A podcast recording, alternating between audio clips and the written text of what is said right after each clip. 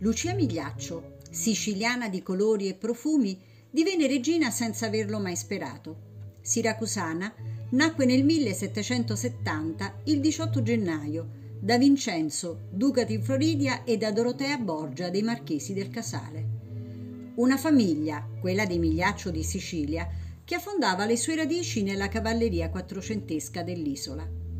Conobbe Ferdinando IV nel suo primo esilio palermitano, quando con l'arrivo dei francesi a Napoli e la nascita della Repubblica Partenopea del 1799, la monarchia sperimentò i primi attacchi dei tempi moderni. Lei era sposata con Benedetto Grifeo del Bosco, duca di Ciminna e principe di Partanna. Si rividero poi nel 1806, quando la famiglia reale aveva trovato riparo a Palermo per l'arrivo di Giuseppe Bonaparte nella capitale lei ormai era vedova.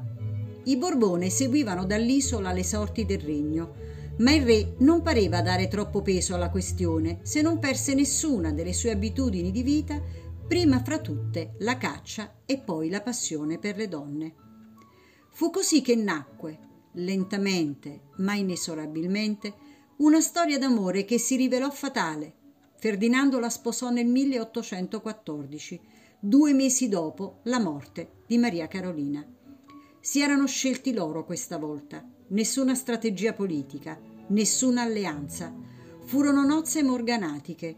Lucia apparteneva ad una nobiltà di rango inferiore, non avrebbe mai potuto ambire al trono e se fossero nati dei figli dalla loro unione non avrebbero avuto diritto alla successione dinastica né all'eredità del patrimonio.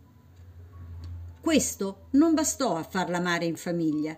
Di tutti i figli di Ferdinando e Maria Carolina, quello che più si oppose alle nuove nozze fu Francesco, che mai accettò la scelta del padre, che mai volle bene a Lucia.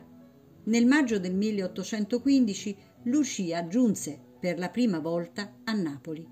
Il suo corpo minuto, il passo breve, il suo essere mediterranea nei colori, nel sorriso, nel portamento, la fecero ben volere dalla gente, che non vedeva in lei una diversa da sé. Durante i dieci anni di matrimonio, Ferdinando la ricoprì di tenerezze e doni, non solo ducati e gioielli, ma due bellissime residenze, il palazzo nobiliare in Piazza dei Martiri, nel quartiere Chiaia, che da allora si chiamò Palazzo Partanna, e la grande villa in collina, nel nascente quartiere Vomero, che aveva anche uno zoo e che oggi, diventato parco pubblico, è chiamata la Floridiana. Ferdinando morì a 70 anni il 4 gennaio 1825.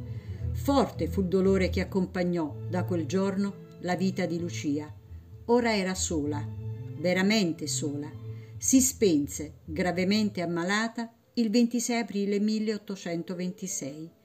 Aveva solo 56 anni fu sepolta nella città che la vide felice, nella chiesa di San Ferdinando, ad un tiro di schioppo dal Palazzo Reale. Per lei fu eretta, sul progetto di Tito Angelini, una tomba in stile neoclassico.